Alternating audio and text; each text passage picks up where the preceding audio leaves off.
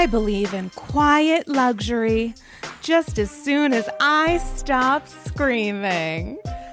I never cry over spilled milk, but I will cry over my wife's facelift. Oh no. Shout out. my wife's elective plastic surgery. Not there's anything wrong with that. I actually found it. You guys, it's Andy's Girls. I found the. I always forget his name, Sergio. Sergio, right? yeah. I found that now niche, almost viral, but not really video of Sergio lamenting things are falling in the Cloffice. We're doing great. Lamenting and really going through the painstaking process of tracking his wife's um, cosmetic procedure to, in fact, be incredible television and it Riveting. was an Instagram reel. I've watched it in full four times. I'm probably going to watch it a fifth tonight. I can't get enough of it and I'm I'm not even mocking it in watching it. I genuinely find it to be interesting commentary and his like worry about her. I can't stop watching. It's the best as we were talking about before the episode. It's, the, highlight of Dubai. Yeah, so it's far. the best thing that Dubai has done Well, so far. I think that it's there's something sweet about it, but there's also this like lack of self awareness, which is what makes it Oh, the perfect God. chef's kiss. like housewives moment because he doesn't seem to understand at all that like this is a this is an elective procedure and that like he might. she'll be fine. No, I know he knows that like in a literal sense. And also, he didn't know that she would be fine. And, and maybe true. it's not about her being fine. Maybe it's about his wife being in pain. That's totally fair. And people do die during plastic surgery all the time. Scary. No, it's it's true. Not like Happy holidays. I, don't think like I don't know. Like I Well, I, don't know the BBL is BBL, tough. yes. The BBL is tough. That's what everybody talks about. The BBL Um, is tough. That's because of like fat the fat embolisms from- that can ha- that Is yeah. that what that is? well, that's what causes the fat. I didn't even know that fat and could have an embolism. I would just think it would have a chat. Um, I could be totally wrong. I'm making it up, but I believe that's what causes death from it. But like anything you go under anesthesia for can have complications, obviously. I don't even think it's the complications, though. I th- I do think it is the fat. I don't think no, no, for BBL, yeah, from yeah. like your But I'm arm saying- should be in your ass. I think that's a part of the issue too. Is that like should these two things line up? Right. They've gotten better at them. They're like less dangerous now. But um no, I just mean like for a facelift or lipo or anything, anytime you're going under the knife, Yeah. you can have Of course, terrible So you're right. Sergio's right. And I should be more compassionate. I am compassionate. I'm not saying I'm not taking away from your delay because I know that I'm in the minority on this. I 100% know. They're so- Everybody who I've seen comment on it has said it's cringe. I don't pop- disagree. I don't even think it's cringe. I just think they're so bizarre because I Caroline on Ladies of London, Different Caroline. different Caroline, but also like like her whole thing was like kind of was Ice Queen like all the way. She was that was her whole shtick, and like it got kind of old by the end because she was like kind of just nasty to everyone. She was tapped out. and yeah, she was She was moving to over it. Dubai. She's moving to Dubai. That's right. Um, and then on Dubai, like trying to get her to kind of like hang with other people and pretend to like have real relationships with people. Like, I don't think that's her mode at all. I mean, maybe she's figured it out now. But anyway, why are we talking about Dubai? The video was great, and we have no interest in the show otherwise. Speaking of, because we were just literally um talking to each other pre, and I haven't introduced you yet, but I will. All right. Pre Andy's Girls recording, which is the thing that we're doing right now. Um, we were talking about the fact that there's too much tuna, in the words of Nick Kroll. It's just there's simply too much tuna. There's too much programming. But instead of talking about the 14 Bravo shows that are on air, I do just again want to circle back to Caroline Stanbury and say that Caroline Fleming visited her recently in, I mm. believe, Dubai, because I know she was in Beverly Hills, obviously, for her procedures. But I think she was back home when Caroline Fleming visited. And there's something so wonderful about both Carolines no longer feuding with each other Right. and just like being friends. Because Caroline Fleming was like phenomenal. And she's still in London. No, I think she's back where she's based. I don't know that it's London. I think she went back to where Oh. her parent or her father, mm-hmm. uh, may his memory be a blessing, and stepmother were based maybe mm-hmm. after he passed. Actually, I don't know that that's I true. get all those She might be in London. Wonderful. I think it was. Jen. I just think that Northern Europe is confusing. apologies. I don't think I'm uh, Northern Europe gets confusing. Well, I'm terrible at geography. You can't But- ask me how many states there are. I always Um, get it all. I, I it's it's changed throughout. My I life. wish they would just reboot Ladies of London. Who would be in it? Some Well, London. we'll move people back. Um, But would you want Ladies of London to be as it was when it began, where it's like Americans versus Brits? Who has more money? Who has more? I don't. I mean, no. I think unless they're like Mm. firmly established there. Would you want a Ladies of London or Real Housewives of London? It's a really good question. Um I guess I'm like I don't know. Like I almost feel like I need Real Housewives to chill and just like not dilute the brand further. Mm. And I kind of just want shows to be their own thing. In what way? In the way that like I feel like Married to Med is so successful and isn't Real Housewives. It's not like Real Housewives of Atlanta too. It's like a, Mhm. it's like its own show. Um, just wanted to say that Caroline Fleming is from Svendborg, Denmark. Denmark, you're right. and we love Denmark. We are allies to Denmark. I just I Can't get, get, enough of it. Love a castle. But yeah, I mean, there's a lot of Northern European countries. There are, and you know, but there's only I've one been Caroline to Fleming. I've been to Denmark. Have you? Yes. And it was a great trip. Yeah, I was. It was a little bit of a whirlwind. I was briefly in Denmark. That feels like the beginning of a story. No, I like. I was. It was like after college. I went visited some friends who were in Europe Mm. in different places with another friend who was in Paris, and we went to a bunch of places, including Copenhagen, briefly.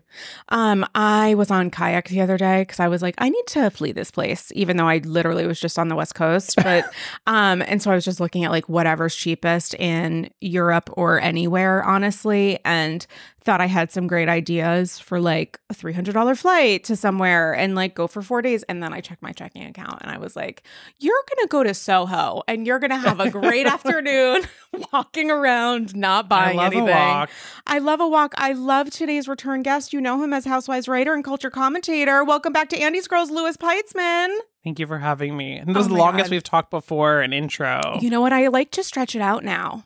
I do like to kind of stretch it out before I do an intro. There's something about it that I that's my version I mean, of I- I also that's my like- version of podcasting. I magic. also like to imagine the person who like is listening but hasn't seen yeah. the episode title totally or the name, like or the just, show notes. They're just they just randomly. Mm, who could listening. it be? I love and that. is a little bit of a surprise. You know what? Every day is a surprise and a journey. I feel like today, I feel like I've completely lost my footing. Today, I've like every day has been a roller coaster of emotions. And today's roller coaster is like you're having an okay day, but also everything is terrible. And I feel like I'm drowning in it. Mm. So, you know, that's just kind of my status update. Yeah. How are you feeling today? Um, I'm having a real strong emotional response to my hot water being off. Your hot water is off. Yeah, and it, for some reason, like always happens Mm. when it's cold Mhm. because like not that it's ever good. But like in the summer, I will take a cold shower if I like absolutely have to. And in the winter, like I've done it, but it's I can't very it. bad, and you feel awful after. It, it's like my body physically cannot accept. and you should. It's like not cold. good for you. It's like Well, uh to be in icy water. because they do those plunges. I know, like, but you're not supposed to like actually be in cold water for a long time, and then also you can't really get warm after. My apartment's also like the heater's broken. Oh, in my so this is nice because my apartment right now is seven thousand degrees. So Yeah, this yeah. is a nice change of pace for you. Well, I'm I'd like it cold. Well, Louis, you're I'm okay though. lot. I'm You're okay. No, I'm just I'm just saying that like if I took a cold shower right now, Mm, I wouldn't really have a place to like warm up properly. okay, and we want you to feel it warm. seems dangerous. It's the holidays. We want your heart and other body parts to feel warm and comfortable. Yeah, well, thank you. Um, I'm going to so try welcome. to. I was googling like festive experiences for December. We should do a festive experience together. we only really ever record. We've We can. we've seen each other at, at Bravo stuff. we should record. No, we don't have to record, but it would be fun to record on location at like a Roller skate, ice at a- skating. God no. I would totally do it. I was looking up like I'll record a voice note. I was looking up um like Dickens fairs because I went to a. I've never been to a Ren fair, but Take out the ends and call me. I went to a. a I went to a Dickens fair like 15 years ago in the Bay Area, and I thought it was like a thing they did all over. And then I googled it, and it's like, no, it's just this weird Bay Area thing. But there are other places that are like it. It's like It's like a Ren fair, but yeah, it's but it's like Charles Dickens. Dickens. So it's like a Christmas thing, and you I drank like buttered rum and Aren't you walked around. Yeah, Okay, I'm just. I mean, I'm celebrating Hanukkah. No, I love that. Do you have a Hanukkah bush? Or you? No, I I don't. I know because our parents put the fear of death into uh, us. No, I I just the like guilt trip of guilt trips. no. I've had a Christmas tree before. Have you? Yeah, when I was like dating a Gentile. Oh, that's. yeah. No, I mean yeah. like I I mean, I, it's fine regardless. Whatever people choose to do. I, I didn't. I first experienced Christmas when I was in college, and I like Christmas, and now I celebrate Christmas is the best. both, but not like not actively in the sense that like I don't really do anything for Christmas. I do Mhm. like light a menorah now for Hanukkah, and I like usually have like three to five people over, which is the most that So I can sweet. Do without. Well, yeah, I mean my apartment's fine, but it's not really seating wise. There aren't a lot of Mhm. options. Mhm. So like I'll probably get Russ and daughters and just like Hmm. make latkes. But but for Christmas, um, yeah, I don't really do any. Well, I usually go to a friend's mom's house for Christmas Eve. I love that. So, but I want to do. Yeah, I want to go to like a like a fair, or I want to like go to like a town with really good Christmas lights Mm-hmm. and just like drive around There without having to town in drive. Queens Right. that's supposed to be spectacular. I'd love to because I love everything Christmas. I mean, you really can't compare Hanukkah to Christmas because Hanukkah isn't that big a deal for Jews. What's Right. big for Jews is the High Holy Days, which is really a nothing burger when it comes to like getting gifts. You know, we're not getting a present for Right. the Day of Atonement. I might be atoning for my credit card, but like that's kind of where things and versus Christmas, which is a very big deal. Totally. And also the lights. I Ugh, do wish they would. You know what makes me sad is that they don't film Salt Lake City over the holidays because I really liked when they had Hanukkah Mm. and Christmas. Did they ever do Christmas? I remember them doing Hanukkah. Who did? Didn't wasn't there was that just Shabbat? Wasn't there like there was Shabbat. was there that- was Shabbat after Hanukkah? Meredith's dad passed. Remember, and Lisa Oh, was yeah, over, yeah, I remember and they got that. I have a false memory of them doing Hanukkah. I think because I think that Salt Lake City should be over the holidays. It should. I do think that Salt Lake City should be over the holidays, and I'm gonna need a New York City fall, and I'm gonna need a New Jersey Thanksgiving. These are the things that we need in our life to commemorate a journey and a Did we? year. They were were they still filming Jersey over Thanksgiving? Uh, the, the upcoming no, Yeah. definitely not. Okay, But they're they're certainly talking about it right. because of some switches, shall we say, in the alliances I just said with Jackie meandering on over to a different side. She was just at Jen Aydin's Christmas party. Uh, yeah, And I can't stop looking at those photos and videos. And while Jackie has every right to do anything that she wants, and while I would love for this to be real, because I actually think it would genuinely be fascinating, I have to be very honest that no part of me thinks that this is a real thing not where she like even remotely. but I would be into it if it was. I would be into Jackie Maybe being we'll- like, wow, maybe I think I've loved Teresa all this time. I just don't think that that's happening no, it might be fun to watch her, you know, attempt to paint this as real, or maybe this literally isn't even a part of the upcoming season. It's like the smallest oh, I part. think it will be a big part of it. You think so? because I think with Melissa and Teresa so separate for much of the season, I think it's going to end up being about their faction. Like I think it's going to end up being Mm, more that's a good about whatever happens between Jackie and Margaret and Melissa is now involved in that too. Yeah, Um, Melissa and Jackie are not okay. No, she did that podcast with Aaron where she was like, "Isn't it so funny when people try to like buddy up to the per- most popular person on their show?" Which I was like, I do think Jackie's a unique situation because it's less about like, I mean, it, I do think it's a similar reason. Mhm. Last season was so hard to watch because she was so upset about being demoted and she was so thirsty for camera time, which I just find like not a fun thing to to watch. I don't think that she was thirsty for camera time necessarily. I just don't think she was reacting well to the fact that she had been. Oh, I thought she was, like, you a think little she was bit- okay? I, I, thought she was a little it. Bit more aggro than she needed to be in certain situations, which part of that was legitimate resentment at the Totally. new girls. And I think part of that was like, I need to be in moments because I need to be. And it's like funny because she doesn't need the money, obviously. So it's not about like, But it's never about the money.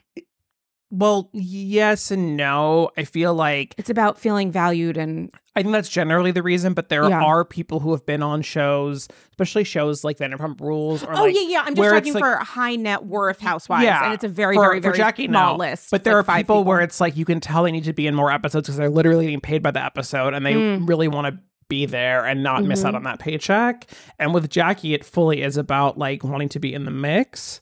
Um, I just don't know what Jackie talks about with Jen Aydin or Teresa. I guess we'll find out potentially or not. I mean, I think you talk about just like whatever you talk about. This is fun. This is nice. I mean, How I don't know. What, I don't know what people Teresa. have different I don't know what Teresa and Jen Aydin talk about. I think that they there's uh, I think that they there's tons of stuff for them to discuss. I really do. You don't need to like have a conversation about philosophy. I mean, what's the difference between what Margaret's talking about with Jackie and what and what Jen is talking about with Teresa? There might be a different level I think of nuance. some of but- them I can imagine them off the show more, and Teresa and Jen Aydin I have a hard time imagining what they're like when they're not being filmed. I think that Jen is probably much calmer, and I think that Teresa's probably the same as to what we've seen of her lately, which I think, aside from Luis stuff, which is a big aside, I think she's like in a pretty good spot right now with her Yeah. life. I do think that she feels settled in a way versus the feeling of unsettled with how her husband has been received. Um, the Jackie thing, though, is interesting because one would think, certainly based on what Marge and um, uh, um, Melissa have said or sort of intimated, that the reason this is happening is because Jackie wants another can of tomato sauce. You know, like they don't really hold anything. So it's like she wants to hold should be another tomatoes, but they're can- not. bag of trash. Like it's like what are you whatever it is that they are supposed to be a you know a beautiful jar of marinara, she wants that back. The thing of it is is that if you are a friend of, it doesn't mean you're not going to have any camera time. You might have a ton of camera time and stay a friend of. The difference being if potentially these relationships aren't really real and she feels like she's not getting what she wants, if what she wants is not necessarily more camera time, but also to be back full time, it might be difficult for her because if she wants to like switch back, let's say, in the future, I don't know that her former pals would be as Right. welcoming. But I also I don't know the reasons behind this. I know we'll I'm have to see how it how it. plays out. I do think I that can't believe there are literally 17 franchises airing right now. and We're spending an hour and a half in New Jersey, but this is New Jersey. It's a great, it's a great franchise. it's so funny that we're talking about shows that are not on. I feel like I don't know. To me, like Jackie's a very smart person. Obviously, I think she's. Do you disagree? I don't. I gave a face. It's not that I. It's not that I disagree, but I just think um, in intellect does not make oh no, good no. TV. I think she might be making the wrong choice. it can make yeah, great I'm, TV, I'm but- saying what I'm saying is I th- like when I think about why sh- why this is happening. I can only imagine it from an intellectual perspective of like she is like the show is not going to exist with Teresa and Melissa together for many years to come. Let me be with the person I think will end up on the show for longer. That's how I intellectualize it and what I would imagine like someone who is more thoughtful than reactive might how she might see it. But I can only guess that. Yeah. And I also think there's a skill set that is, you know, there are different forms of intelligence and there are different love languages, frankly, in relation to a person's like street smarts versus, Right. you know, you're shop and you read a fucking book, but you're not taking a note. Like there's Yeah. there's different ways to like look at and she's a lawyer and a writer and Yeah. has the I- great I book just- that came I- out, but it doesn't mean that she's necessarily uh, understanding of what it, you know she would need to get back on the show and the thing is that Oh. like she might not need anything it may just might not be Yeah, I don't might think it's just gonna, be I don't, I don't think on it's gonna without her. happen. No, my my point is not that like I think she's making the right move. My point is like she can analyze I'm those. imagining it as more of an intellectual exercise. Yeah. Because I think that like I have a harder time imagining that she suddenly was like Margaret sucks, Melissa sucks, like let me like be friends with Jen Aydin and, and Teresa, who she knows are can be so shitty based on her past interactions. Like it just feels so unnatural. And again, like we'll see it play out or we won't because she's not full time, so who knows how much we'll see. But But the thing of it is with with Teresa, for example, I think she's probably a very warm. I know that she's a very warm person in real life. She obviously has like a great circle of friends who are not on TV. I think she is doing fine and would be someone that you you might not want to cross her on reality TV. You might not want to be in her family if you like start stripping her brother, but you could have a great friendship with her. Like I'm Yeah. not going to take that away and I'm not going to take away the quality of what that friendship could look like. She uh, certainly I'm sure has people who she considers herself to be emotionally intimate with and connected with. We just don't see them on TV, but she always does those like fucking group dinners in New York, you know, looking great and surrounded by people who seem to be having a, you know, jolly good time. And so it's it's possible that Jackie might uh, genuinely be attracted to that kind of energy, it could be just a happy consequence of her strategizing how to kind of turn this story. It could also be that at the end of the day, something happens with her and Marge, and I don't know how it affects her relationship with Melissa, but obviously something has happened and it just you know those bravocon panels it just did not make sense to have jackie on that stage. It just it did not make sense and it felt like she was being swallowed up by some of the other Yeah. chaos taking place. And that is sort of what i would anticipate to happen but who knows i mean honestly I'm just glad. I'm just glad that one of the hardest moments, like one of my worst BravoCon memories from the first year, was that woman attacking Jackie when she asked the question. oh she was like why don't you go fuck yourself more quickly It was. like it was like, that. why don't you admit that you're like a super fan of Teresa and that like you You're were so desperate to get on the show and Yeah. all this. It just like made she's me. She's in a different era it just um it bummed me out and i i'm so i guess i'm glad that jackie was not the target i guess jen was um i wasn't there i just listened to a lot of podcasts about it so like this one Like the this one, one. recording right now um i have a real aversion to las vegas like i have a really like i it would take a lot for me to go there Well, I assume it is going to stay Yeah, there I for think a it's gonna stay minute there. because it was genuinely really well organized and the space was great. i totally it. believe that i think what's hard about vegas is that it's In literally Vegas. just hard to get around Yeah.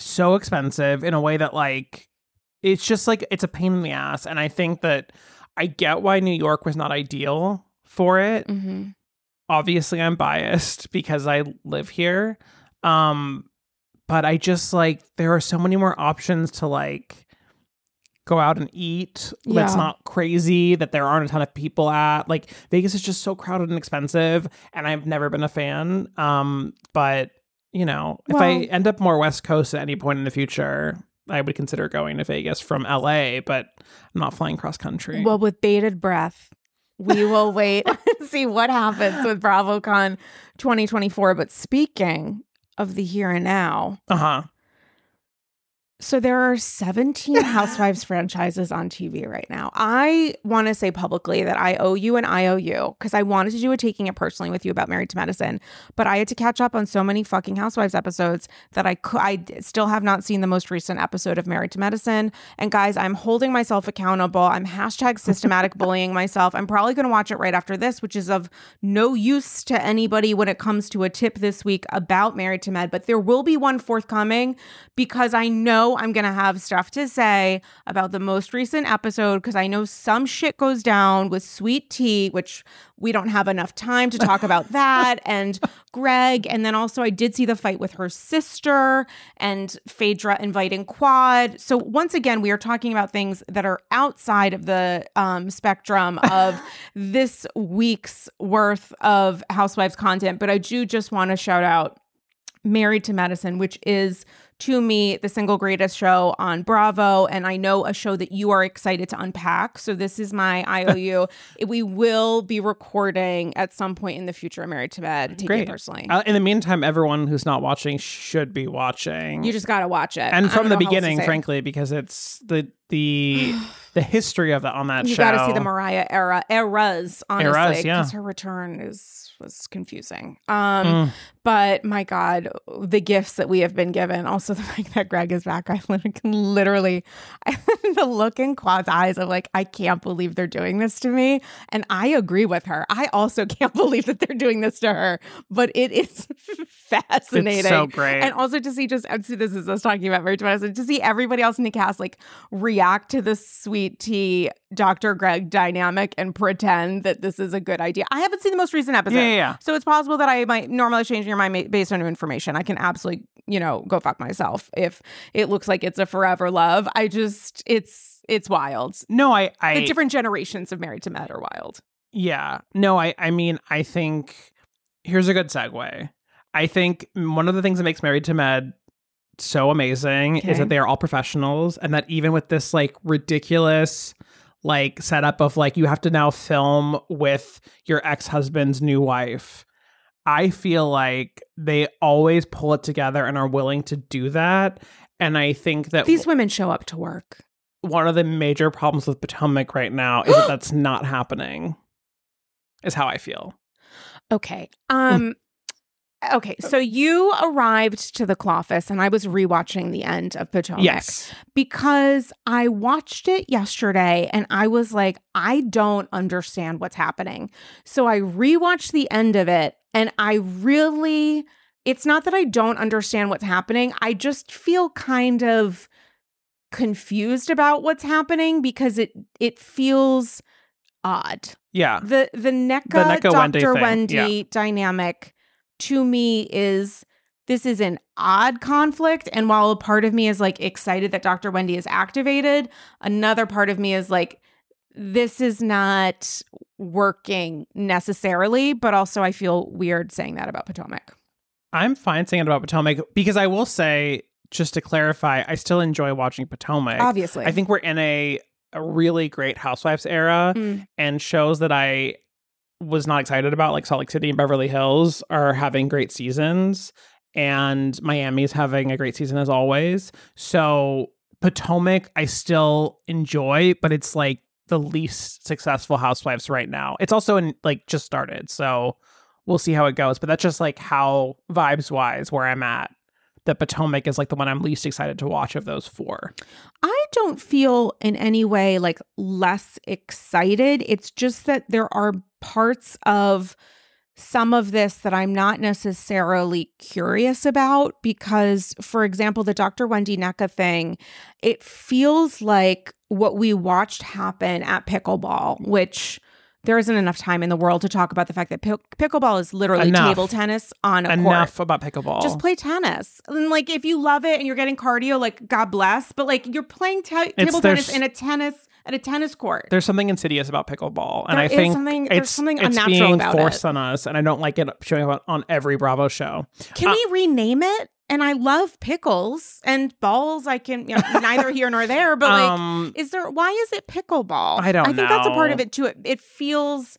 I feel like infantilized. yeah, it's a little bit too quirky. It is too quirky. Um, the Wendy, Dr. Wendy and Nneka situation, Yeah, I think is talk the- is an example of like when breaking the fourth wall would be really useful because what I gather, and I could be totally wrong, but this is how I read the situation, okay, is that you're wrong. Just oh my god, is that uh, Nneka and her husband, whose name I have not learned yet, okay. overplayed their overplayed Very how well attractive they doctor, gentleman. very attractive how well they knew the Osefos and used that to whatever that they claimed they knew Dr. Wendy and Eddie better than they actually did because it seems like the fight is coming down to whether or not she knows Wendy and Wendy's mother being upset that she's using Wendy's name out of like and she doesn't have the right to use it that she either in her interviews to be a housewife or in whatever in the lead up to the show suggested that they had more of a relationship than they actually did. That seems to be the root of it. You don't feel that way I don't know that it's like that Nneka told casting that she was closer to Dr. Wendy. i'm just i'm i'm saying that there are elements but otherwise it doesn't make sense to me because wendy is like I, we don't know each other wendy keeps saying that and it, and Nneka hasn't really presented it that way so it seems like there's some subtext here that we're missing I think it's it, it it does to me give Bethany, Kelly energy from what we were told about their history prior to Kelly joining the show of like we saw each other at cocktail parties but we don't know each other Right. or like you've seen me before in social surroundings but you're pretending that you've never met me before or Phaedra and Nini and I know that I said that on a previous AG but like it doesn't mean it's it doesn't no i i, maintain that it's any less true, you know? I just feel like And J but Wendy's mom being Mariah. involved seems like there was an element of like specifically being upset. Her anger, if any of that is true, I'm sh- some version of that probably is true. I do feel like something was lost in translation with that whole thing. with the argument at pickleball. Everything that's been said about Wendy's mom feels like there's something lost in translation in terms of how it's been communicated. You, the shrine, I don't know. I don't know that there has been something lost in translation, but I think the difficulty with that argument is that Nneka is trying to present what she is saying happened with phone calls between um family members between Right. her family, her husband's, her in laws, and Wendy's family. And what Wendy is saying is when you try to communicate that and you use the wrong words, I am going to prove that through the fine use of language that the entirety of what you're saying is a lie. Because if you Yeah. misspeak in how you're sharing that story, I'm holding on to your use of language as opposed to did your mom call my I forget who it was, cousin-in-law maybe, although there was also a sister. No, I think it would. That's but that's what I mean when I say lost in translation. I feel like it's a game of telephone a little bit. but that I, don't, enjoy. I like hearing about cousins-in-law and moms and sisters. But well, what I yes, but what I mean is that I think we're losing what the crux of the issue was, and it seemed like at least in the early communication of that, that Wendy's mom was angry at Nneka for using Upset. Wendy's upset with Wen, uh, Nneka for using Wendy's name.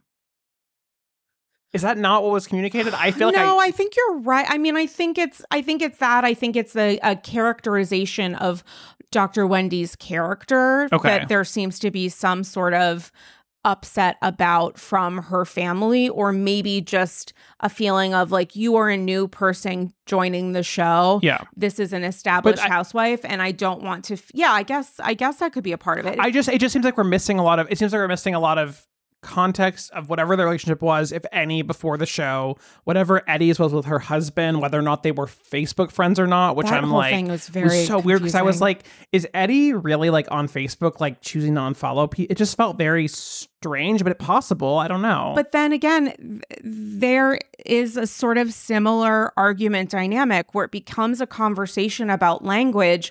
And really, the conversation is about actions and behavior. It's like, do we know each other? Did we go to college? Versus, who gives a shit about any Right. of that? In the last 48 hours, did you unfollow this person? Because if, if Nneka's attractive doctor, gentleman husband is upset about that, Yeah. that's the thing That that, was- should be discussed. but it was a very weird fight because I felt like Eddie wasn't really answering the basic question of whether they That's knew the each whole other. point. That's the point, Right. Yolanda. Yeah, like yeah. that's the like that's No, the I- thing. I Neither just- was right. Dr. Wendy. I- Neither of them were answering There's the something- there's and something- I love Eddie. I love Happy Eddie. there's something I love Eddie too.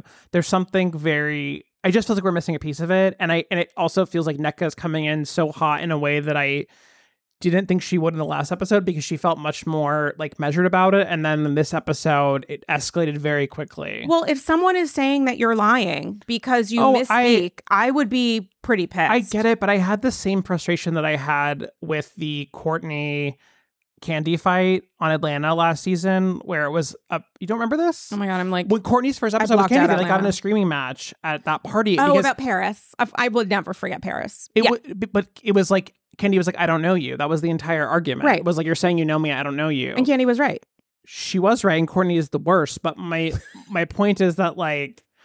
I just kind of don't care because I feel like unless you like break the fourth wall, like I think what it comes down to is like I am a famous person on television and you are acting like we have a relationship that we don't actually have. And if you're using that to kind of elevate your status on this show, I don't appreciate it. And the thing with the fourth wall is that's what the reunion is for. The Right. reunion is for her to say, I am on the, and by her, I mean Dr. Wendy, to say, I am on the show. And I feel like you were misrepresenting whatever, if that is in fact the case. And Yeah. for Nneka to say, here are the phone logs, because Yeah. thanks to the editors, we have that. screenshots. We know that seemingly her mom called, there was some sort of conversation. It didn't go terribly well.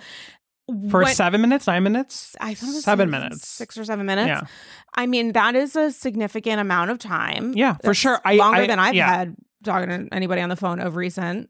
I don't disagree with you that like that's what the reunion is for, but I do think that I get a little bit tired of conversations where it feels like I know that Brian says this all the time Right. about every fight's about the show. I think there's an extent to which that is true, Brian Moylan, shout out. But I do think that sometimes the sh- the fight is so nebulous because we're missing a crucial component here, and I don't know if it, I don't know if in this case it is the fourth wall. I don't. There's a lot of like context that feels like it's missing, family context, show context, whatever it is, like that feels like I don't really care about why they're fighting because I feel like I'm not getting it. Ciao, AGs. I am speaking to you right now from Rome, Italy, where I am having a little bit of a European adventure. While I love the city and have had so many unique experiences to historical sites, the Vatican, we went to the Pantheon earlier today, there was a little bit of a hiccup in the apartment that we're staying in. And while I really enjoyed getting to know Fabrizio, the owner of the flat. There was a little bit of a language barrier because I unfortunately do not speak any Italian, even though I have watched The Sopranos all the way through at least three times. And this is where Rosetta Stone comes in. What would have helped me enormously in traveling abroad would have been brushing up, also known as entirely learning, the language of Italian. It could have broken down barriers in conversation with Fabrizio. And I also think speaking the language of the place that you're in is a sign of respect to the locals. It's also the ability to fully immerse yourself in the experience.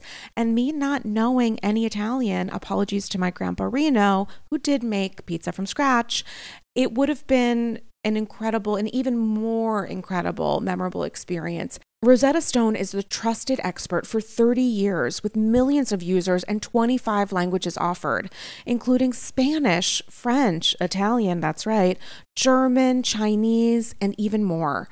Rosetta Stone immerses you in so many ways. There are no English translations, so you can really learn, listen, and think in that language you want to learn. It's designed for long term retention, which is especially helpful for me because while this is my first trip to Italy, I really truly hope it won't be my last. The lifetime membership that Rosetta Stone offers has all 25 languages for any and all trips and language needs in life. That's lifetime access to all 25 language courses that Rosetta Stone offers for 50% off. Don't put off learning that language. There's no better time than right now to get started. For a very limited time, AGs can get Rosetta Stone's lifetime membership for 50% off. Visit rosettastone.com slash today. That's 50% off unlimited access to 25 language courses for the rest of your life. Redeem your 50% off at rosettastone.com slash today today. Ciao! Hey AGs, are you ready to add a touch of luxury to your home, just like the Real Housewives? BCC Villa Rosa, OBS. Introducing Home Threads, where style meets comfort for the ultimate glam experience. Picture this Chic furniture, one could even say chic c'est la vie, that mirrors the elegance of your favorite housewives' mansions. With exclusive designer collections and a curated selection, HomeThreads.com has everything you need to make your space as fabulous as the housewives themselves, and always at the best value. Unlike Joe Gorga's initial attempts at windows, perhaps.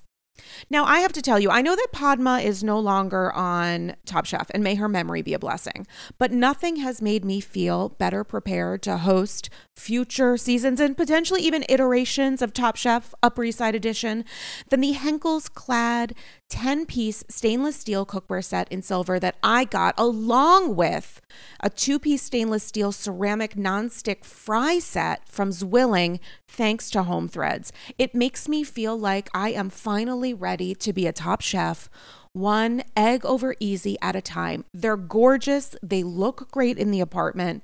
For someone like me who lives in New York City, which with a very small space, what I have in my kitchen is important because guests who come to visit me see it. And I'm so, so thankful to have discovered Home Threads because now I feel fully prepared to make eggs a la francais. Head over to homethreads.com today and live your best Real Housewives life. Go to homethreads.com slash Andy's Girls and get a code for 15% off your first order. Again, that's homethreads.com slash Andy's Girls for a 15% off code off your first order. Home Threads. Love where you live. See, I actually like it's not that I don't care and you know, I love a double negative. Mm. I I do I'm interested in it. I'm yeah. not not interested in it.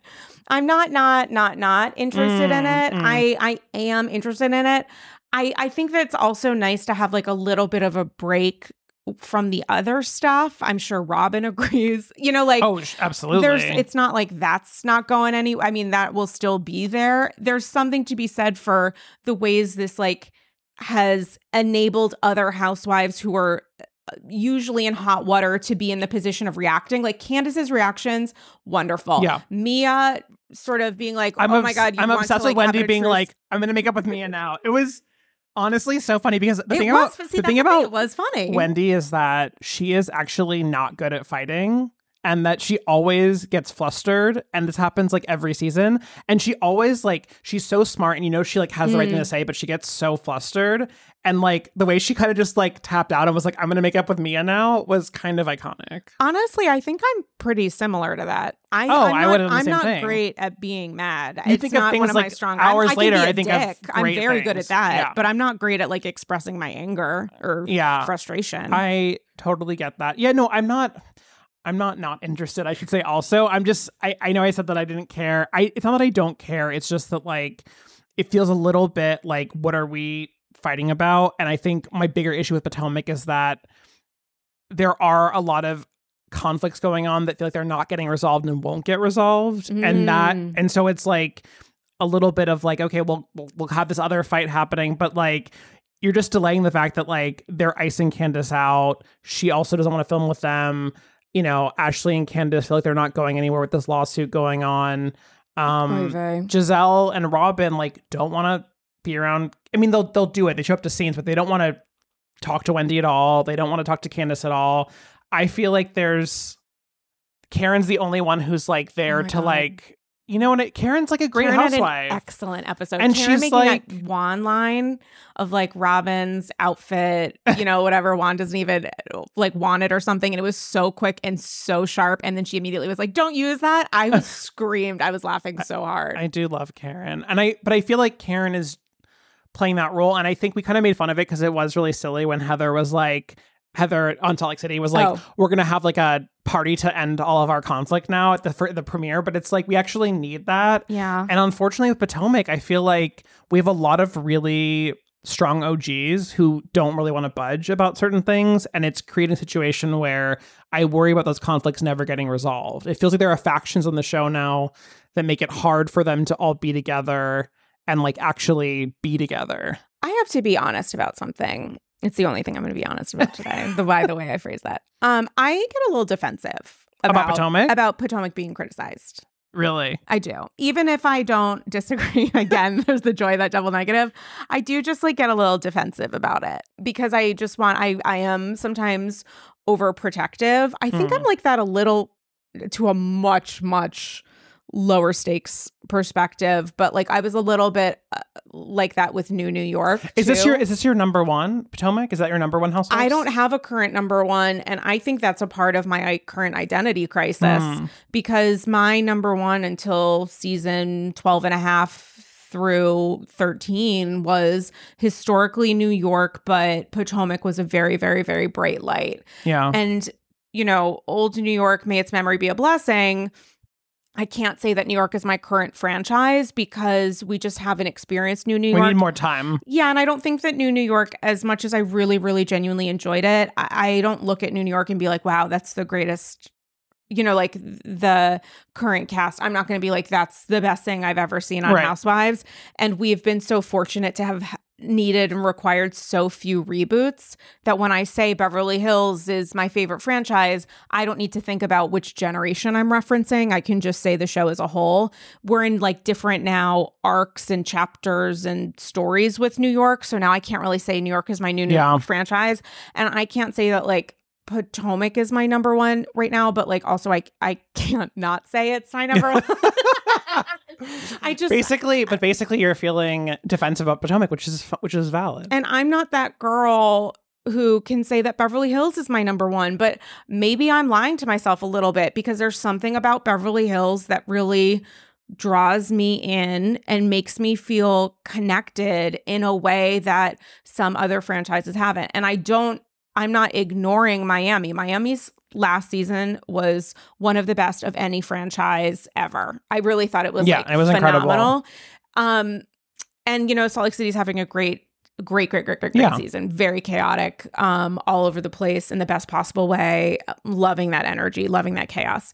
But I just, I do feel a little slightly adrift with which franchise I would say is my number one. But then it's like Potomac's panel and stuff. It's just like excellent live. I love all of all of them. I think that Maybe if anything, Potomac. like I don't know. but- They're but- wonderful. But like, I think that my critique comes from a place wow, of wow, like, wow. Trigger warning. it comes from a place of like, I don't like how sidelined Candiace has felt for a season plus now, I'm not. and I'm not. I, I think that that's partly on Candiace. I don't think it's entirely Mhm. about Gizelle and Robyn or Ashley.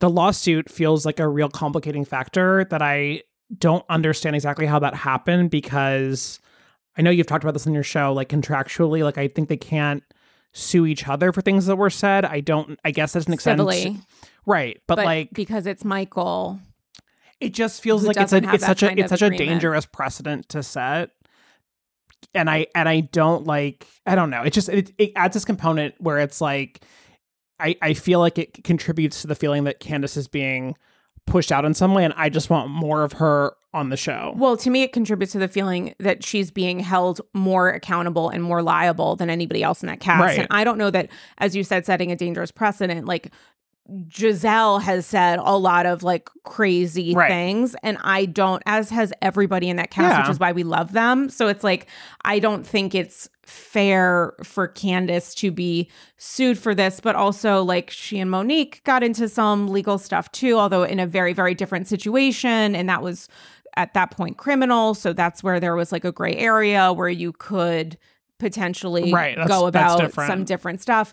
But Michael is such a piece of shit that like when it comes to which is an opinion management- so i'm not worried about that legally yeah, this is a comedy podcast. you're allowed to say some of the piece of shit that's not libelous right. I or slanderous. I can also just watch the show and That's what's so- that's what's so act like funny about, an- like- a nightmare person who's so toxic to his core right that to blame Candiace for like th- when uh, many other people on that cast have also said said things crazy things about him, you know.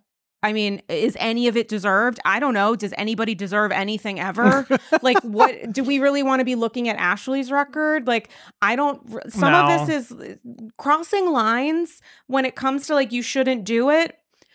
You know, it's. I don't think I don't. I'm. I won't repeat it for legal reasons, but I don't think what Candace said was that bad. Well, I can't get into that because that's not that's outside of my Yeah. that's out of my. Well, we can talk about that. I'll, I'll just I'll just journal about it to be great. safe. Um, yeah.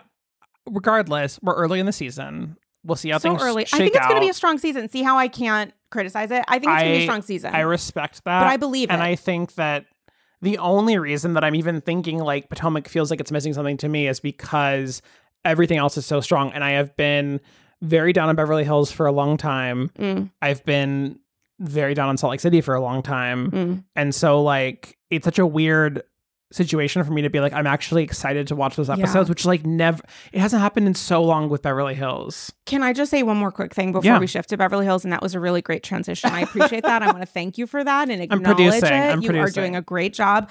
Is I think Nneka's great casting.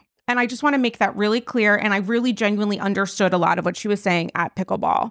And I can't stop. Here's the problem with pickleball is that it's really funny to say it out loud. So Mhm. it's like I can't take away. I don't want it to change the name. I want to continue You know calling who- it pickleball and everybody have their jar of pickles Yeah. and Karen and Ray be dressed in in green together because they're representing And stay out of the pickleball. kitchen. Hmm? Stay out of the kitchen.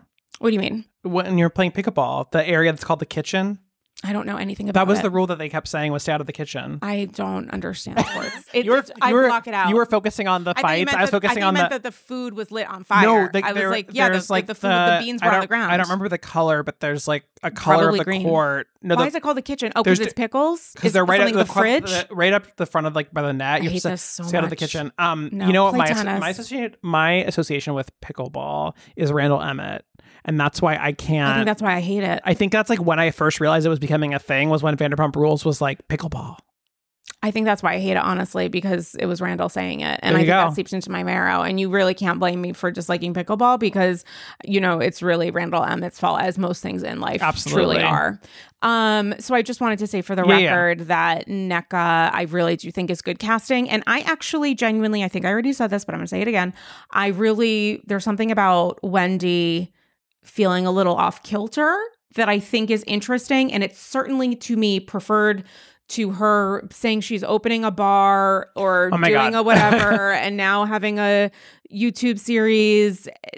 I I am more interested in this aspect of Wendy because while I want to see more aspects of Wendy, this sometimes this kind of conflict when you feel like it's representative of who you are, what your family stands for and everything else can push forth such like pure feeling and Yeah. energy and communication and that to me is really I- interesting to watch. I agree. Um, and I, I think Wendy. I, I the last thing I'll say before we move on, Mm. unless you respond to this, and we keep going back and forth. Maybe forth. there's more stuff we can say about Um, Jackie. Who's to say? No, I think that like I feel like Wendy gets pushed into a corner by the fact that like she has not been embraced by members of the cast. Understatement of the year.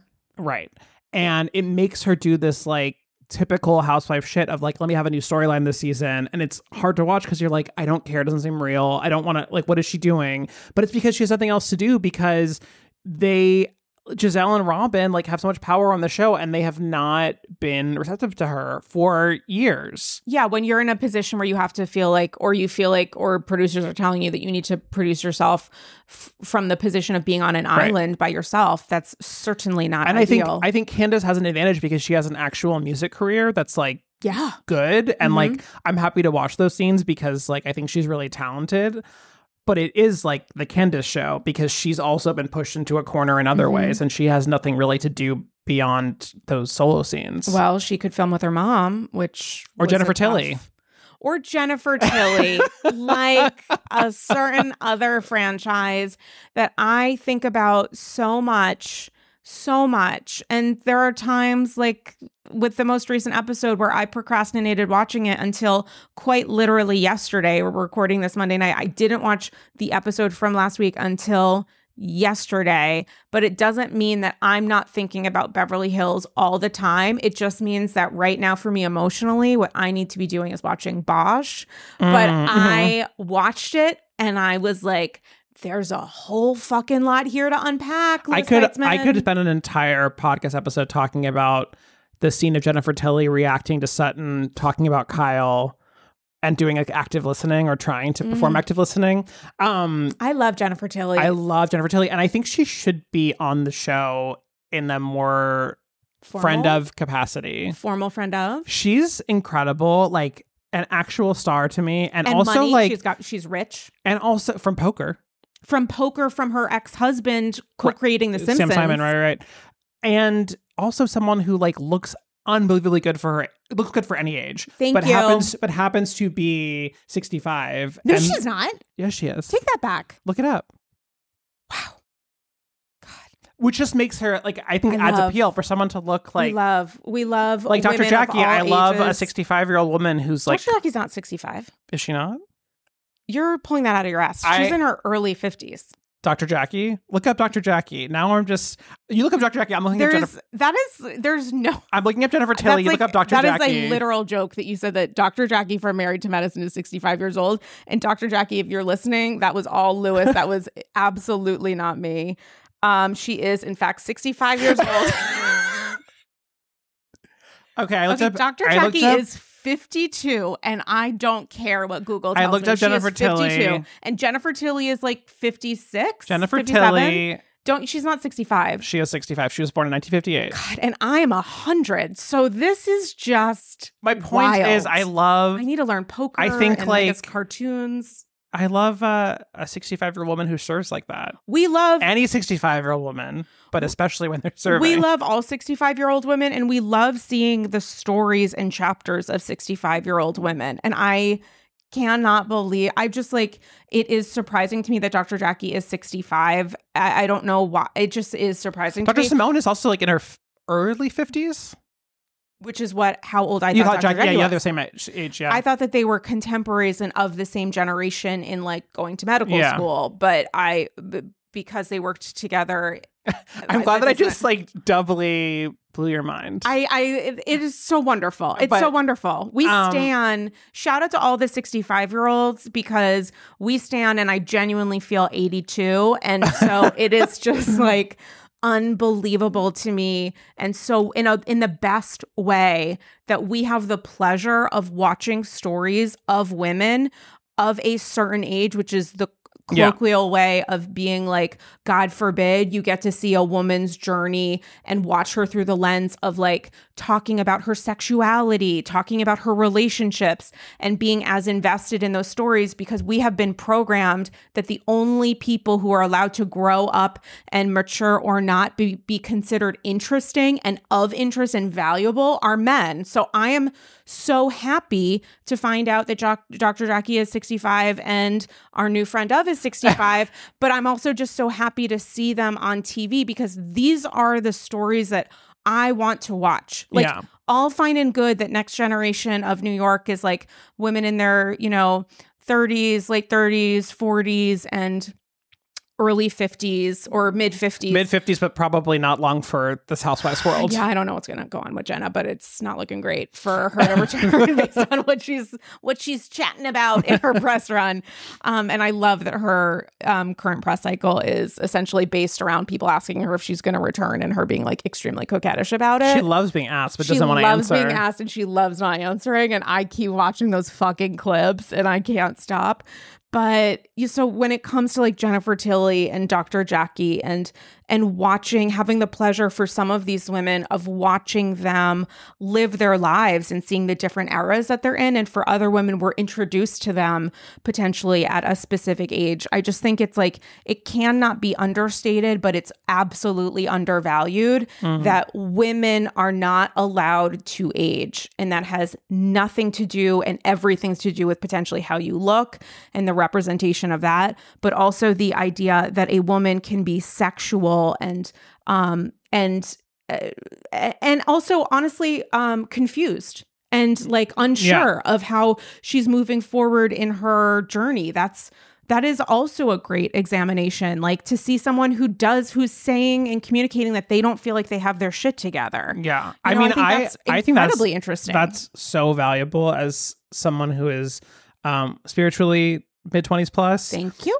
but um, also 37. I like watching shows about, I like when I see people in their 40s and 50s acknowledge feeling like they've fucked something up in their life or that they they've lost their direction or they need to do something else to Mm. kind of like find purpose again because I think it it's so easy to feel like you should have things figured out by by 30 by 35 whatever it is Yeah, and often age is used as a pejorative. And it to me was genuinely a question of math. Like I was just confused when you said that she was 65. it's confusing It- it is confusing, but often it's also like, and whose age is looked at as a pejorative? Who is not, again, allowed to remain interesting and thriving and alive spiritually from a personality perspective and, and whatever else. And and it is one of many reasons. And also the the accomplishment that a person can find in their life can be found in any number of things. You might find it in your career, you might find it in your family, you might find it in living in a, a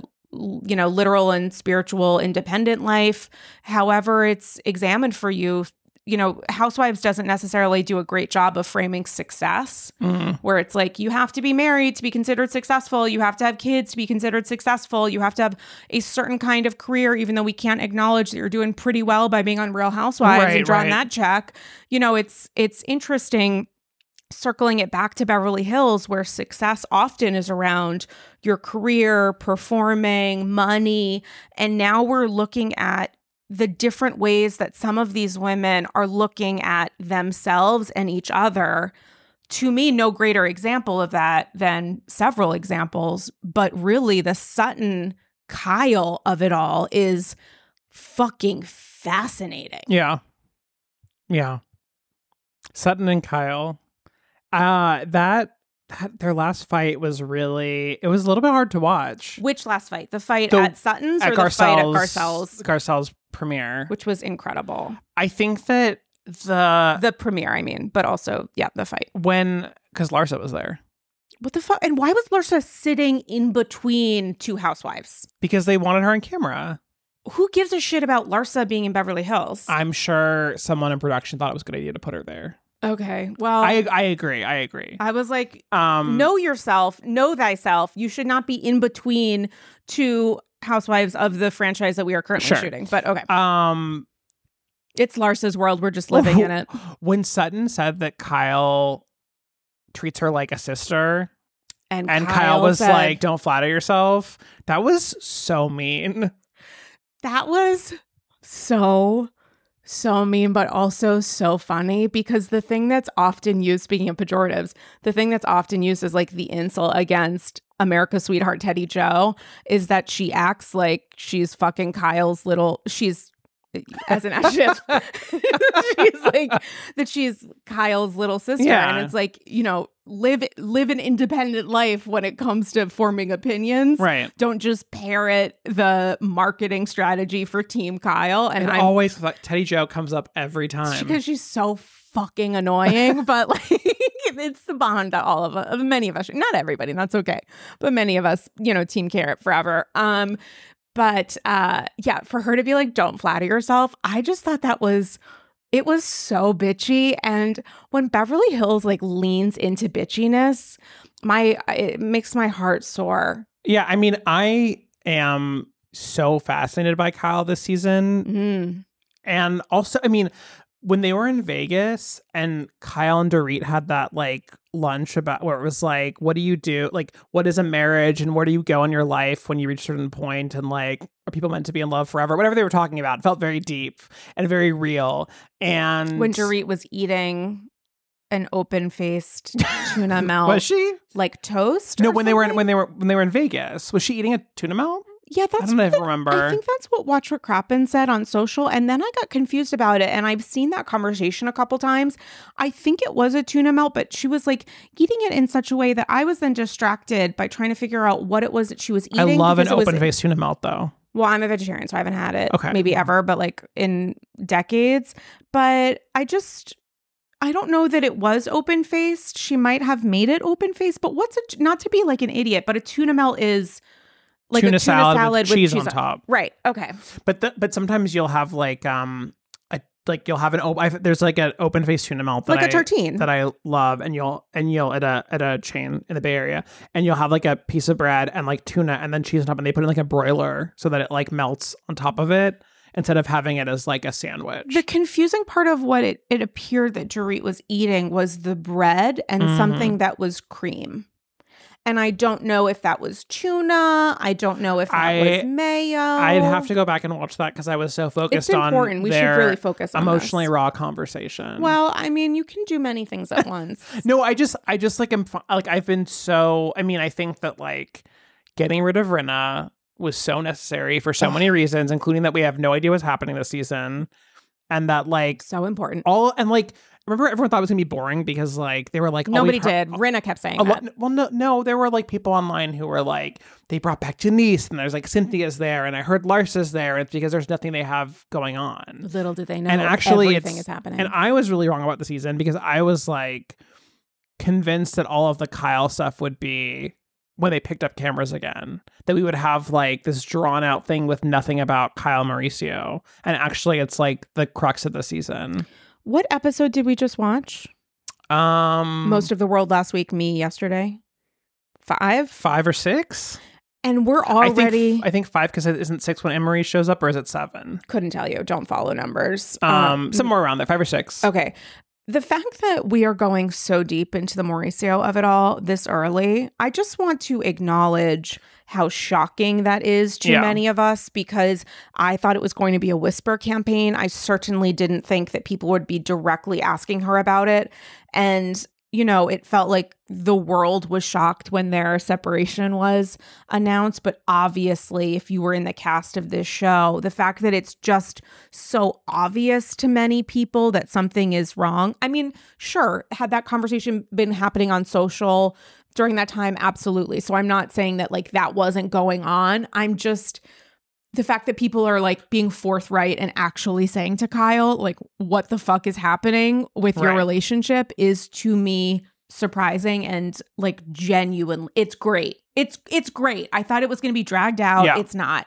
They're tackling it head on and then when she doesn't sort of respond in the way that people are expecting, they um they go to a different kind of space. Yeah, and I think even even Dorit, even though she and PK are allegedly still together and thriving, whatever they're saying about their current status, um, even for Dorit to acknowledge that like she's not happy with PK or that he's not there for her in the way she needs him to be, I just feel like I both of them have been so I don't want to say protected because I don't feel like that's and Kyle had obviously an awful last season in terms of like her family, but I just like we so rarely got have gotten to see a, a real side of them in a long time. I think Dorit in particular has kind of become sort of a secondary person on the show. Obviously, again, had a really hard last season with the home invasion. Sure. But I just mean in terms of like her Prior interactions. Yeah, prior to that, and also like even that became like not really. It wasn't talked about that much because what do you say? And it was very sad and dark.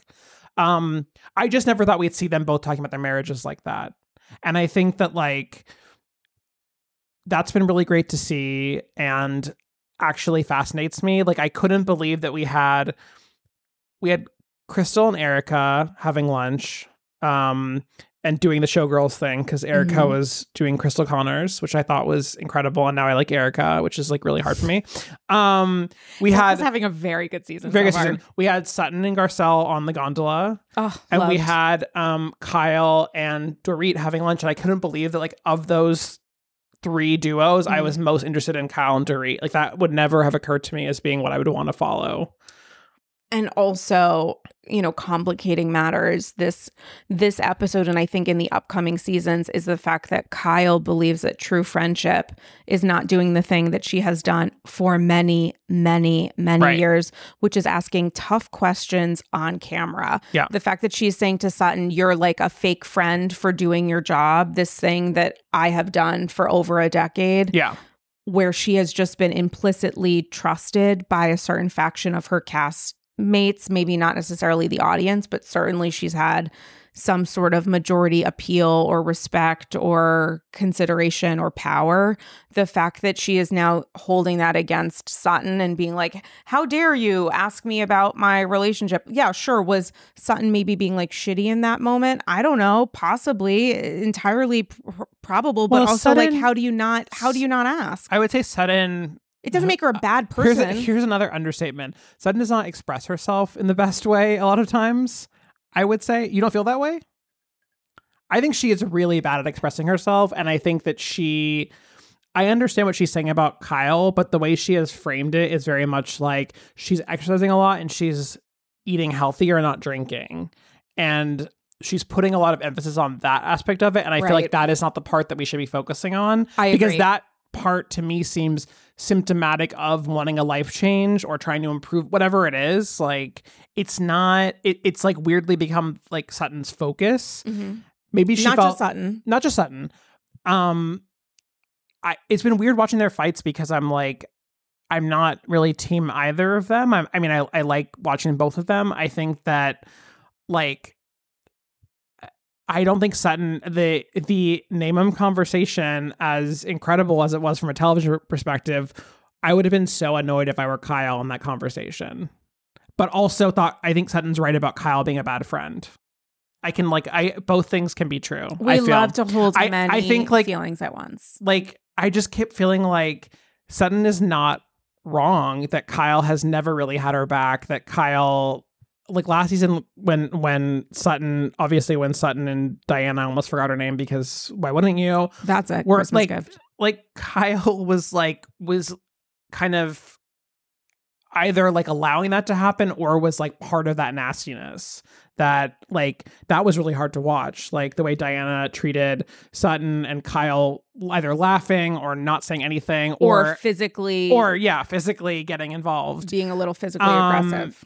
So I think Sutton's totally right. I also think that Sutton was like so unhinged in that conversation um with her impression of Erica, which again, like I loved watching, and the name um the name um was so funny because I was like, Sutton, I could like name 10 instances of you being um too much, which is why we love you, which is why she was like instantly iconic.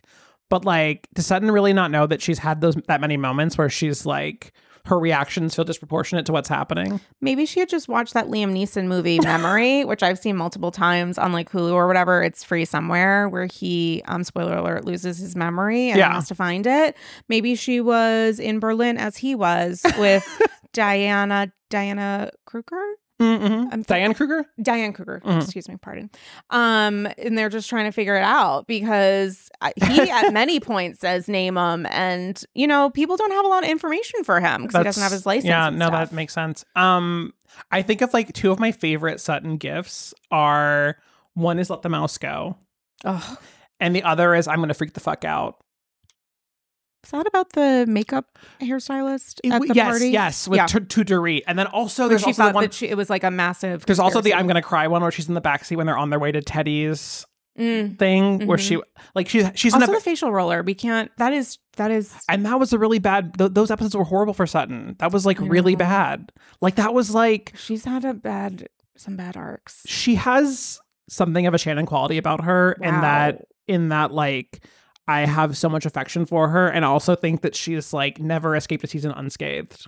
Um, agree uh, with the latter. Um, the former, she's a little quirkier, but the I think the thing that Sutton gets upset about is that Kyle al- seems to instinctively use words that are very loaded and big when Yeah. talking about and trying to like malign Sutton's reactions that feel to me escalated and like erring on the side of almost not problematic but like not great They were they were both doing it to each other. I feel like I feel like Kyle was implying that Sutton had a drinking problem and I feel like Sutton was implying that Kyle has a marriage problem without either of them actually saying that. And that's Well, why I don't even think it was like implying. I think was like, well, she was like what's going on with you? I read all, you know, she was basically Yeah. bringing up the the re- I was trying to say rumors like Meredith Marks, but I can't even begin to get there. um, rumors. I think that, you know, the thing of it is with Kyle, sometimes when she says to Sutton, like, you're out of sorts, you're out of hand, it feels like she ladders up and uses descriptive words that are more loaded, that almost feel like she's trying to like mental health diagnose or use that as a way to say like you're out of control. Much like Heather Dubrow saying that Shannon was having a nervous breakdown.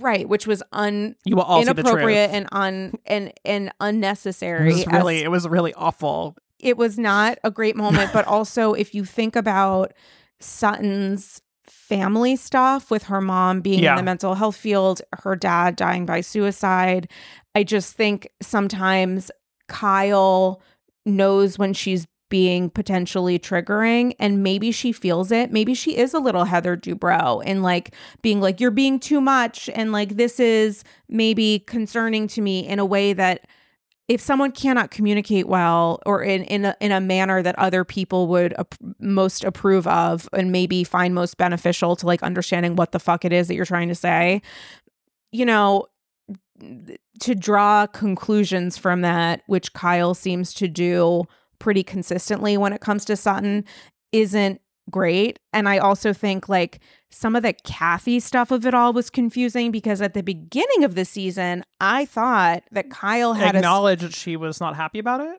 Right. And then on the most recent episode, she's like, this has nothing to do of with course, it, Kathy. it has everything to do with it, I think or it, at least it's a huge chunk of it. I mean, I think I don't think it has like everything No, no, to do with it, but I think it has something to do with it. I right. Th- she just didn't want to give Sutton anything. This is why I feel when I say I'm like team neither of them, it's because they both had valid points and they both were hitting below the belt. I felt, and Sutton less below the belt and more like wasn't making Reactive. a coherent point or was being so Yeah. over the top that I was like, I could not have a conversation with this person if they were just shouting name him at me. Like I would also be like, I can't do this. Well, and the thing of it is that scene didn't need to go at Sutton's the way that it did. Sutton was like Kyle thought that Sutton was in a mood that was more leaning close to like we're to joke about this. Reconciliation or And when Sutton did her like, you know, Grinch Who Stole Christmas, Dr. Seuss style, like claws out as Right, I'm like right. pretending to be Erica, and did not seem to find the humor in that performance. yeah. Then it was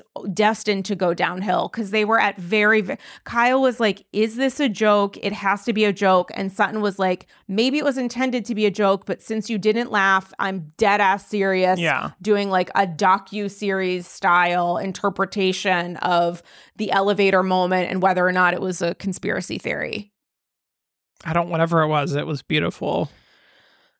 There's a lot to unpack. I there was just I I almost feel sad about it. Is Beverly Hills my number one franchise? I mean, like, I don't know if I'm. I- Yeah, personally, I, I don't think I'm there I don't know. in terms of what I'm enjoying watching most right now. Mhm.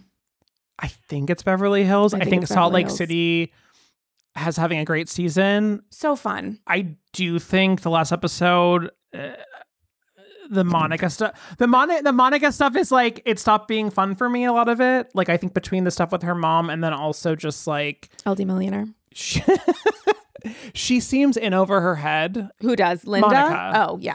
and I don't enjoy watching when like a new housewife comes in really hot and then like has a moment like she had in the last episode where she was like, I can't do this anymore. I can't like.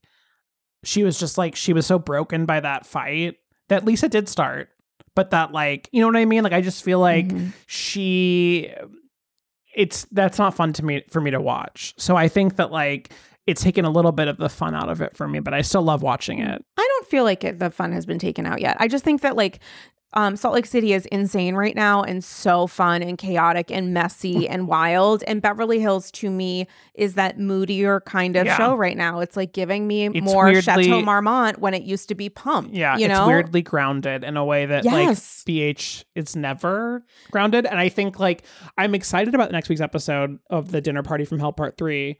Um Yes. But I am I hope that it can have like a wild episode and then like also give us like a little bit of like denouement where we have a little bit of like you're you look really nervous. Um, well, I just don't think Denise is going to have a particularly good night, so I don't know how Oh. wild it's going to be. I think it's going to be more like Erica trying even the, to laugh. even well that was a hard clip to watch. was it? The clip of her I Like- mean, Erica's reaction of like, "I'm so sorry, I'm laughing." I was like, I- a little. um uh, we need to see it in context. yeah we need to see it in context um yeah i don't i don't think that like i but i still get excited to watch salt lake city so i don't i'm like i'm Yeah. saying that like We don't need to choose a favorite. no no no i just mean that like when it started the season i was so thrilled to be Mm. enjoying salt lake city and the level that i was Yes. and i still i still feel that way Mhm. um i don't know that i could do like 20 more episodes with things as they are right now um but a lot's changed for me i think the biggest change obviously is that now i'm a stan gk um I know. How I- did that happen?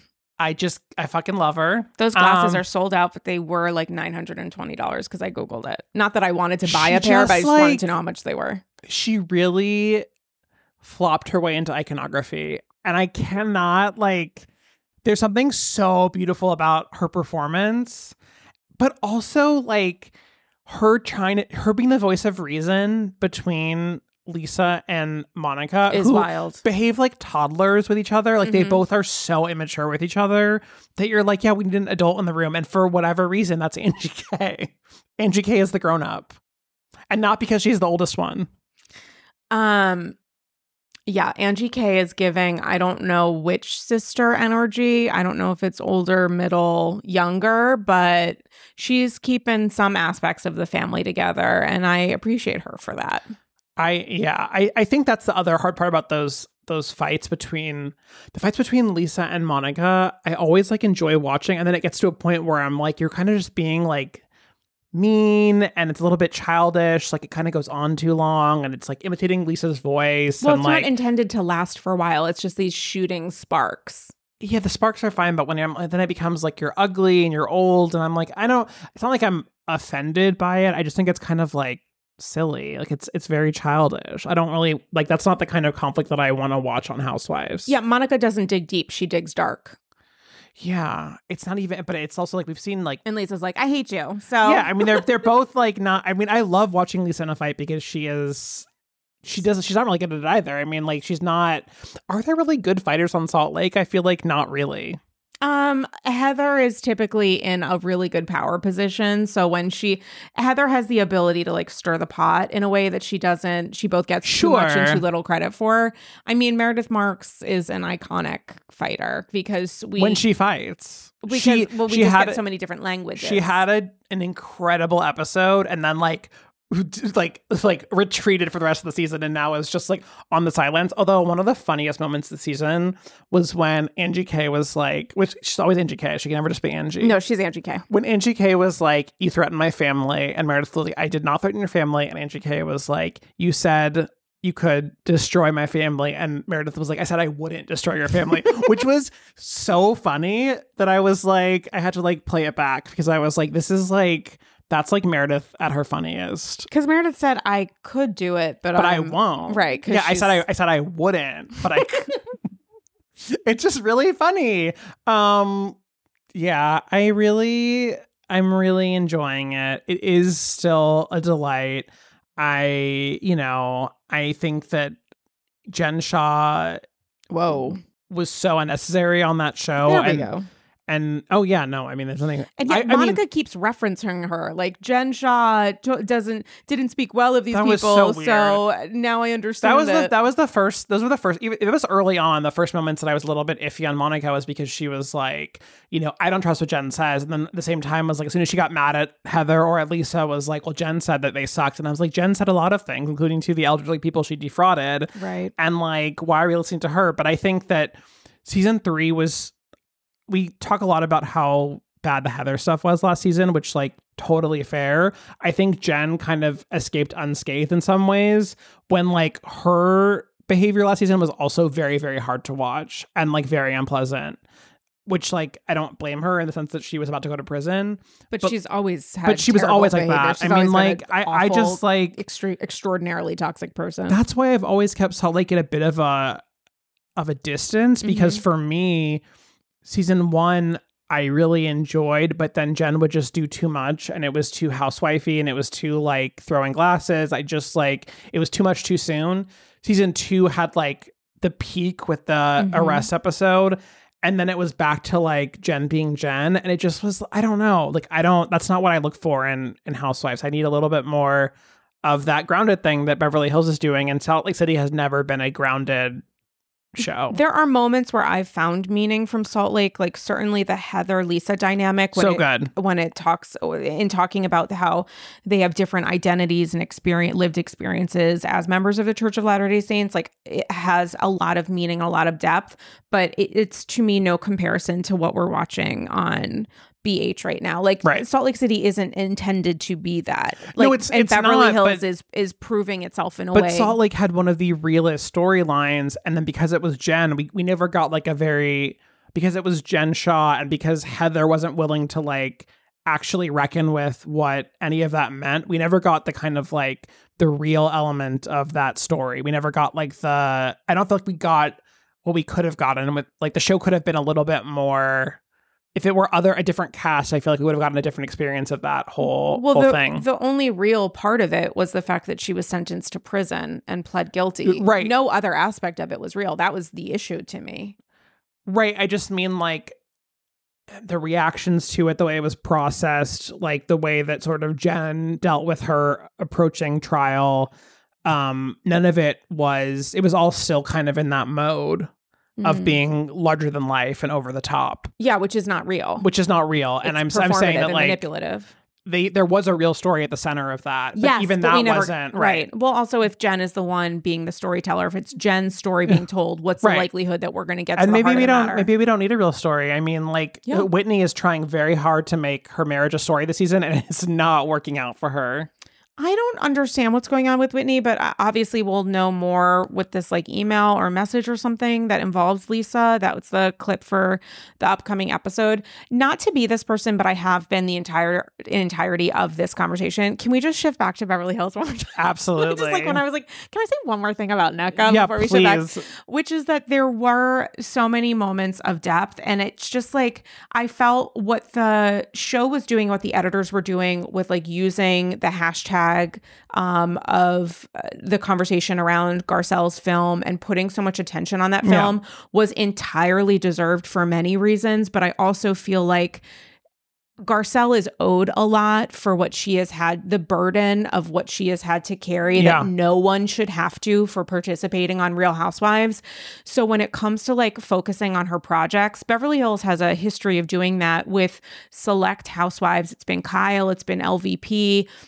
Where it's not necessarily about storyline. It feels to me like this is the thing that select powerful housewives get to do in exchange for staying on the show or maintaining a certain presence on the show or whatever else.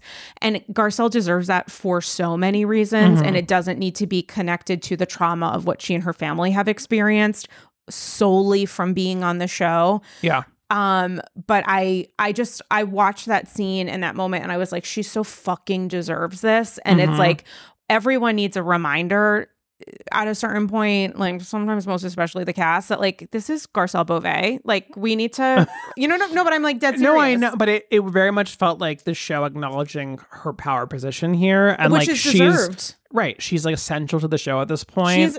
she's such a good housewife and, such a good person and i just needed to say that she's bring yeah she's bringing so much to it i i really yeah i really appreciate her so much on the show and i feel like i mean there's a lot of reasons why the season is is good so far i think there's a lot of things that are working um for the show being good i think Rinna being gone you know is top of my list but i also feel like and diana and Diana, obviously. I, I forgot she was on the show last season. Mm. The people who have stayed, you know, I think stayed for a reason. Um, the you know the the the hardest I think right now is that Crystal feels so adrift, which again feels like a little bit the situation where she hasn't entirely been welcomed in by anyone on the cast. Not not in a not in a significant way. I think that that will change because there's some sort of connection to the new housewife and Right. them not like fucking with each other. Yeah. But once again, circling back to Garcelle, Mhm, the thing that I Sorry, sorry to not take it. Sorry that I moved away from Garcelle for even a moment. I just wanted to say that like the emotional labor of and the emotional trust of what she is doing on this season, especially in talking to her sons about their feelings, their relationships, what Jax did in going up to Erica, P.S. Garcelle's such a such a great moment. such a great moment. Glad that Crystal was there. And also Garcelle saying in the confessional, like, P.S., like she should have been the one to do this. She's the adult. I was like, spot on. yeah. But also Erica saying in that confessional, like you could see the pride in which she was saying, like, Garcelle has done an excellent job with her kids. And you I could feel that affection from Eric on that moment. That's like one of three times that that has happened. so I that really like held close for me. But like, um, can you just imagine, you know, there's the conversation that she had with Dorit, which I mean, there were moments where Dorit was like, Did I say that? Like, oh shit, I did say that. Like, Yeah. you should just get over it, which is unacceptable on any level and also just incredibly hypocritical. And Garcelle digging in and being like, I'm not just going to let you get away with that. Like, you need to understand the consequences of it yeah. is important. And it's also just like for Garcelle to have the trust of showing her sons and her relationships with her sons in the way that she has done, obviously with a lot of caring and respect. And I'm sure with, you know, a lot of other things in mind that no one should have to think about based on the experiences and and and Jax and really all of her sons being attacked in such a horrifying way on social and targeted and noting all of that the fact that she is willing and able to still open herself up and have these conversations with her sons I just think is incredibly impressive. And it saddens me that like what she has had to experience what her sons have had to experience.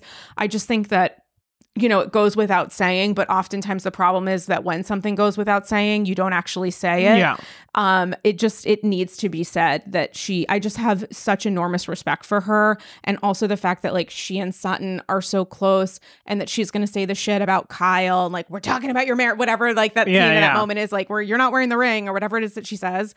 Just i fucking love her. No, I They, mean, like, she's- they get she gets to the Right. point of the matter. It's like at a certain point i need garcelle to be like okay we're gonna talk around this but like what's going on with your marriage Yeah. like that is Well, powerful She's because she's a really good producer. Like she's a good. she's a great She's a really she moves story along, and I think that Rinna thought she I don't do think that. it's producing. I think her gut instinct is like cut well, the shit. call it what you want, but I'm saying she makes she moves things along in a way that She makes the does show move things makes the show better. And I think that like Rinna saw herself a little bit in a similar way of like she's kind of self aware and she's shit stirring and she's like I think this is how she saw I'm so sorry, you how, guys. This is an audio podcast, and I've been giving so many faces. not how I saw Rinna.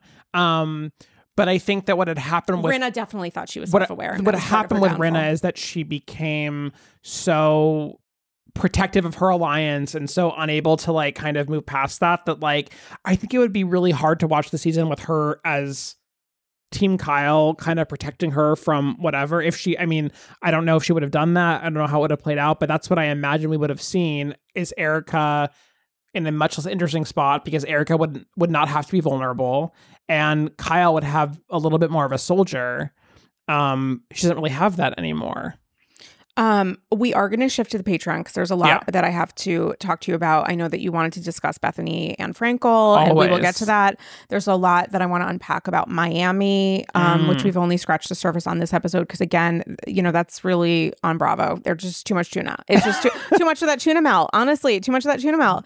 Um, but can I just ask you the most loaded of questions? Yes. Maybe we'll shift a part of it over the Patreon. But Kathy was on the Today Show with Paris to promote the second season of Paris in Love. Sidebar, could not more highly recommend Paris in Love. The first season was fascinating. Wait, can you just tell me? Did she have a child by surrogate? She's had two, and she announced her daughter London on Thanksgiving to her family. yes, and also I because I saw a clip of that and I was confused and I was like, oh, it's probably by surrogate. Um, yes, that she had It's harder to it's harder to hide versus Kylie Jenner, who um, did not have a surrogate, but did also. Uh, her family was aware that she was um, with child, and then announced to the Right, world right. that she was um, that she had had a baby.